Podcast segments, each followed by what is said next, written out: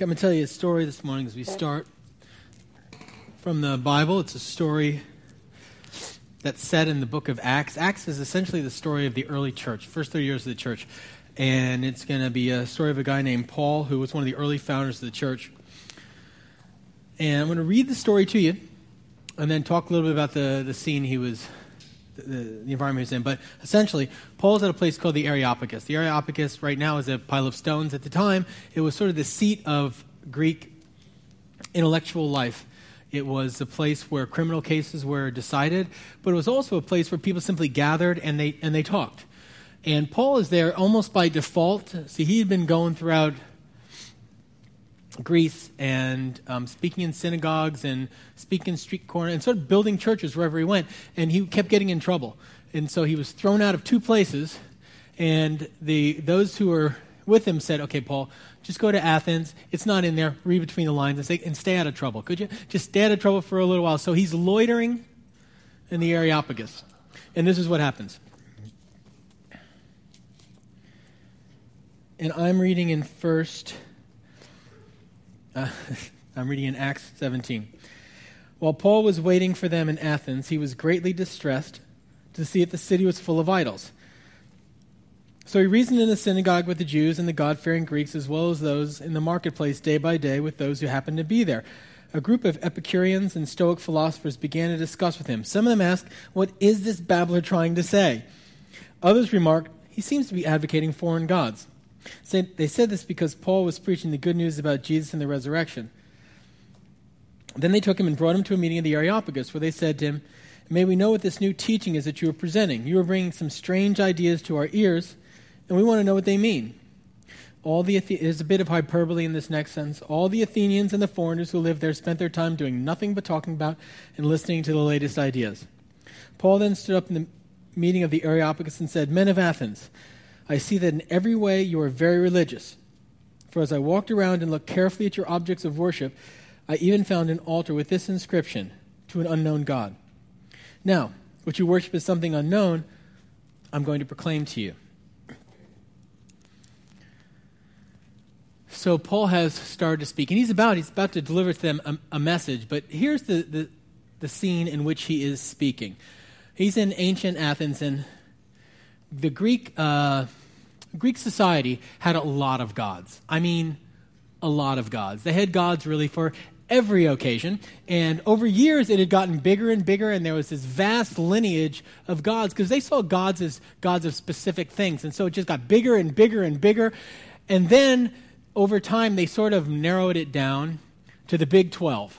The Big 12, the Olympians. And these are the ones you've heard of, you know, Zeus and Aphrodite and Poseidon and all those. The Big 12. They became the, the centerpiece, the pantheon of the Greek gods. Now, again, over time, which happened over and over again, these 12, then people started to develop subcults and offshoots. And so once again, you have this proliferation of all sorts of smaller gods. And then one other god came into play. And this God was simply called the unknown God. And the unknown, there are stories and there may be myths, who knows, about how the concept of the unknown God came about. But essentially, it was this because in Greek society, the gods all had specific roles. And so you prayed to Poseidon for this one and you prayed to Apollo for this one. The unknown God became the catch all God. So if you had something you needed to ask for and you didn't know who to ask, well, there was the unknown God this sort of vague God out there that you spoke to.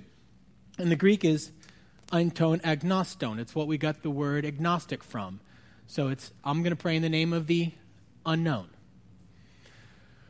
What happened was, as Paul is standing in Athens and he sees all the idols around the city, you know, and a, an altar to a, a Apollo and to Zeus and all that, he, then he also sees the one to an unknown God. And I really think something snapped for Paul at that point. And what the passage says in Acts is Paul, when he saw this, became greatly distressed. It really bothered him when he looked at it. He was supposed to be just hanging out in Athens, not causing any trouble. But he was so distressed by what he saw that he started to speak.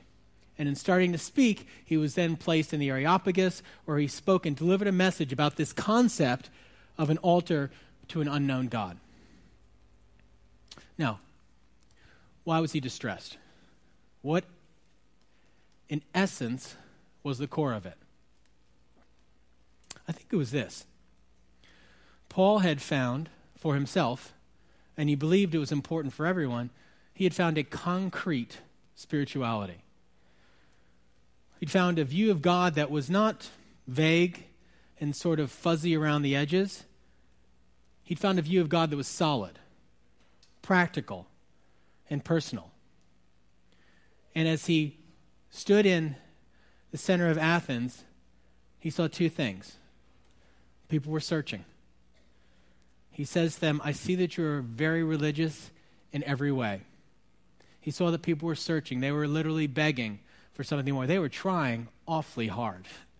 They were trying so hard that they just kept building up God after God. They were trying so hard that they even created an unknown God to fill in all the other gaps that they couldn't quite fill in. So they were searching, literally begging for an answer for something. And what they had gotten at the end of all that search was a vague sense of deity without any personal connection. This distressed him.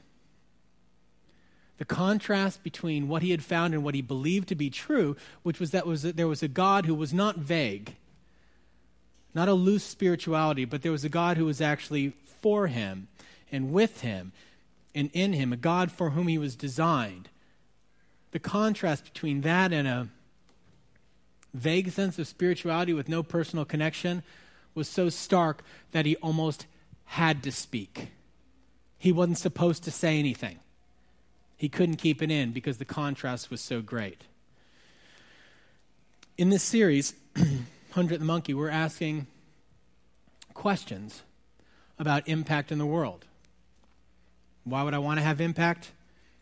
How would I have impact? A couple of weeks ago, I think it was last week actually, I, I, said we don't even really address in some ways the question of why do we want to have impact because it seems to be so deeply ingrained in us, a desire to live beyond ourselves. And yet there are real complications with that. And uh, in desiring impact, to make a difference somewhere, all sorts of questions arise about how we're going to do that and what would it look like in this world. Here's the reality of this passage the reason we have impact is not in many ways because we venture out into some strange and unknown territory and work our you know what's off. The reason we have impact is two reasons. One, because people are actually searching. We're not offering something that people are not looking for. And two, the reality of a relationship with God for our own lives almost makes it impossible not to speak. In the passage you looked at last week, which you're going to look at again today, in uh, 1 Peter chapter 3, and, and Peter was another early founder of the church, and he's writing this letter to the churches, and he says this But set apart Christ, but set Christ apart as Lord in your hearts, and always be ready to give an answer to anyone who asks you about the hope you possess. There's something about this passage that just so intrigues me. And at the core of it, I think, is this Somebody's asking. The only reason, Peter's writing, if you have not read the Bible much, I'd like you to know this. The Bible isn't vague spiritual sayings, it is teaching written in context of people's actual lives. The actual lives of people at the time that Peter was writing was they weren't going that well. They were living in a time where they were pressed on every side, and as they had come into a relationship with Jesus, they were getting persecution for that. And yet, what this passage begs us to see is that in the midst of a really hard time in their lives, others were asking them questions. Somebody was walking up to him and saying, What is it about you that allows you to live with so much hope in the midst of a dark time? What, what is it? I promise you, vague spirituality doesn't get any questions asked. Before I became a Christian, I was an atheist. Before I became an atheist, I had a vague notion of spirituality, such that I would have thought there's probably something out there. I don't know who or what or why or if it has any role in my life, but there's probably something out there. There was not a single person who ever walked up to me and said, Bruce, could you please tell me what is it in you that causes you to live the way you did? And I would say, I have a vague sense that there might be something out there, and I don't know that it has any influence whatsoever in my life. How's that? Vague spirituality does nothing for us and doesn't get any questions asked either. Christianity is concrete. There's something that's so solid about it that Peter says he's having to give people equipment for living in the midst of their times to say, Look, I know lots of people are talking to you. They're asking you about the hope that's in you. So I want you to be ready to talk to them about it. In the midst of the difficulty of your life, something is so powerfully positive about you that people are going to be asking questions. What is that? Hope. Actual hope. Not vague, wishful thinking, hope. As I defined it last week, hope is the realistic expectation of future good. And last week, as I talked about hope, I broke it down into essentially a couple, three different ways that you could look at how, how hope practically looks like in our life for somebody who's in a relationship with God. And it's one that we, God gives us a sense of wisdom about how to live, which makes it more likely for us to have a preferable future. God also applies forgiveness to our life in such a way that our past and our present won't derail us. God also takes hold of our life in such a way that we have a destiny or a purpose, and so there is a forward trajectory to our lives. And all that's true, but one question is begged below that, which I wanted to talk about this week. There is a grounding or an anchor below those practical pieces of hope that is the real force that influences our life for hope and gets people asking. And that's what the beginning of 1 Peter 3:15 says. But set Christ apart as Lord in your heart. The foundation of hope, you and I living with a contagious sense of hope that has people asking questions, is this concrete sense that Jesus is at the core and at the center of our life and influences everything. That little phrase, set apart, in the Bible, when you see a word translate, when you see something like sacred or holy, often it's taking the words set apart and translating it as sacred or holy. Because what set apart is, it means I'm going to take something and I'm going to make it discernibly different and unique and set apart as distinct. And what Peter says is, this is what I want you to do. If you will make Christ, your relationship with Him, this distinct central element of your lives, it will birth hope. When it births hope, other people will notice. When other people will notice, they will ask you questions. If I could be, and I can because I have the microphone, if I could be blunt, I think too often we live in the midst of the American Christian ish society a lot like the Greeks did a vague spirituality without enough personal connection. Uh, there's a, it was a Christian, the, uh, Christian theologian, that makes sense. There was a Chinese theologian named Watchman Nee, whose works you must read with great discernment because pieces of them are brilliant and other pieces are a little woohoo. And there was one part that just has struck me. I read it years ago in a book called The Spiritual Man. And he says this We think of God as a pharmacist, dispensing little packets of grace. God, I'm struggling with impatience. Can you give me a little bit of patience? God, I'm, I'm struggling with loving, with learning to forgive people. Can, can you give me a little bit of forgiveness? Watchman Nee said we walk to God as a, as a pharmacist. And when, when, we have, when we have a specific need in our life of, you know, small or large, we go, hey, God, I need a, I'm, I'm running short in this. My medicine cabinet is not full. Can you give me a little bit of that? And that'll take care of that issue. Thanks, appreciate it. Now I'm going to go on my way until I have another need, and then I'll come and I'll get you for that, okay? And what he says is that God is not a pharmacist dispensing packets of grace. He gives you Himself. He doesn't give you fine tuning, He gives you Himself. A relationship with Jesus is supposed to change all of your life. But it does so by you receiving Him, not individual pieces of advice. There is brilliant advice throughout the Bible. But the core of a life lo- lived with hope is one that does not have a vague spirituality. It has a concrete connection with the God who breathes and births hope into every moment of our life. Now, when you see that and you contrast it to what Paul was experiencing, he was saying, I, I used to have a vague spirituality of doing right and wrong, and if I did enough right, I'd probably be okay. And, you know, I, I just had a vague sort of spirituality of rules and regulations. And now I realize that God came to earth and laid down his life not just to forgive me, but to give me a relationship with him that can fuel all of my life. I have hope because I am not alone. I have hope because God has grasped a hold of my life. I have hope because the person I was created to live in connection with, my God in heaven, I now do. And then he walks into this seat of learning and, and, and wisdom in ancient Greek, and they're sort of like, I don't know. Got no idea who God is. But I can maybe throw some requests out there to the God I do not know and perhaps get some pieces of my life fixed. And so he spoke.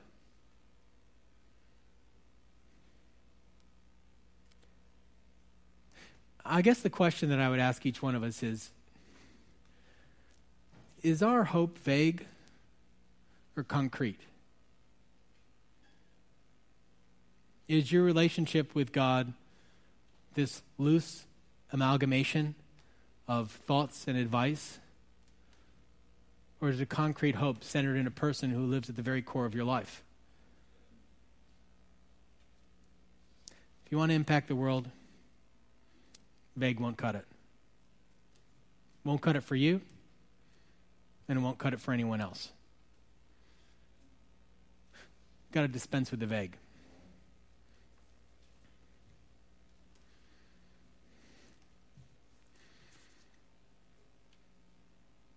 I sort of grew up in the church.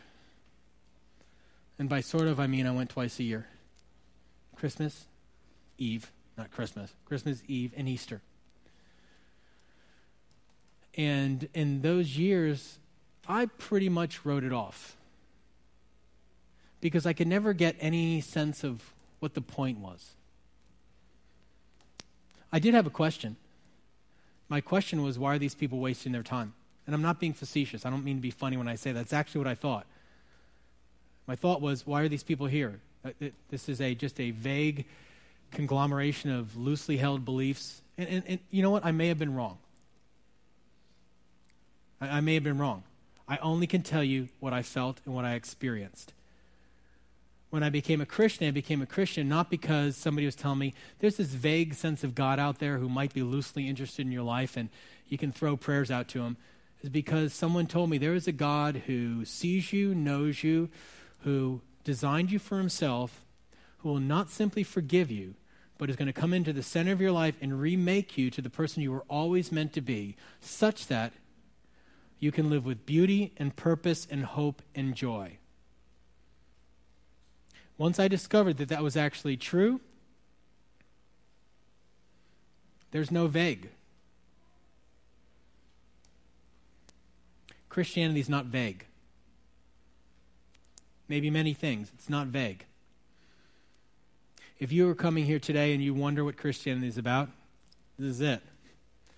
Christianity is a relationship that you were designed for, that God made you for Himself, that you may well have wandered from that relationship, and He sent His only Son, Jesus, to die for your sins, the things you have gone astray on, to forgive you, and to bring you back into relationship with Him, now and forever.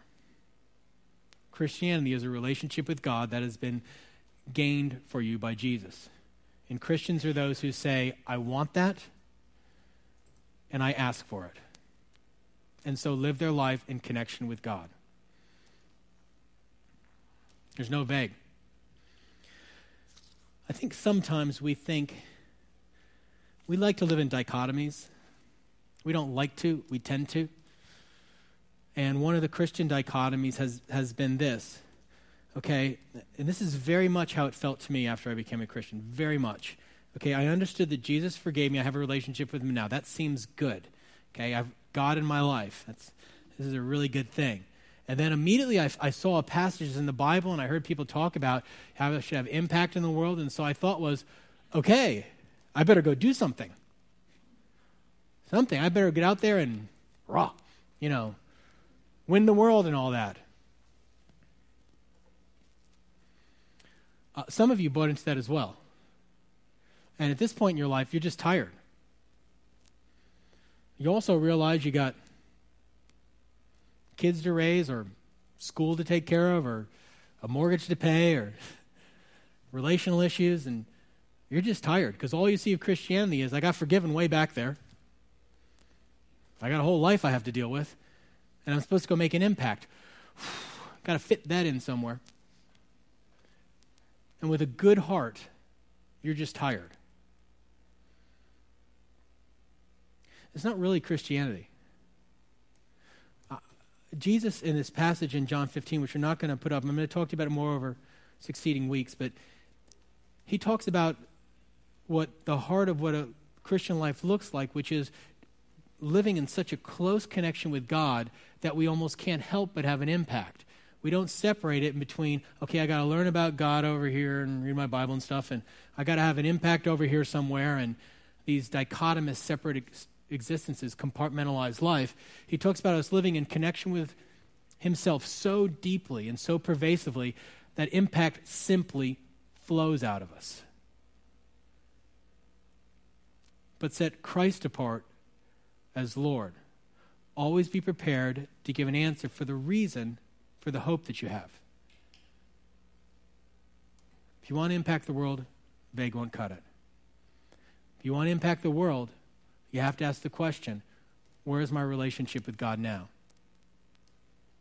Vague or concrete and meaningful?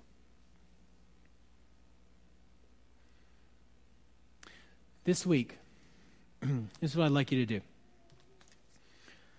I want you to read if you would, 1 Peter 3.15, the passage we just had up there. If you don't have a Bible, uh, but you have a computer, you actually do have a Bible uh, then. But you can also get a Bible back there. But if you have a computer and you go to BibleGateway.com or YouVersion.com, and you'll have a Bible like that, and read 1 Peter 3.15, and simply ask yourself the question, do I have vague or do I have concrete? concrete, deep relationship with Jesus is the key to you experiencing hope. That concrete relationship with Jesus and hope is the key to you making an impact in the world. Let's pray.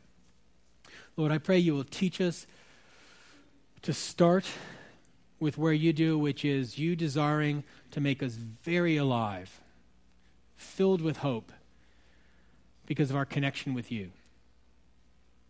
And I pray out of that you will fuel us to live in a influential way simply because of what's going on in our own lives.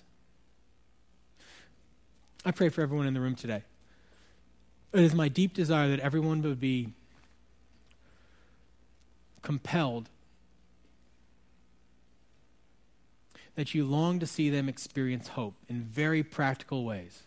I pray for those who are going through difficult times now that the sense of your presence and the wisdom you offer them would buoy their hearts and their souls with hope.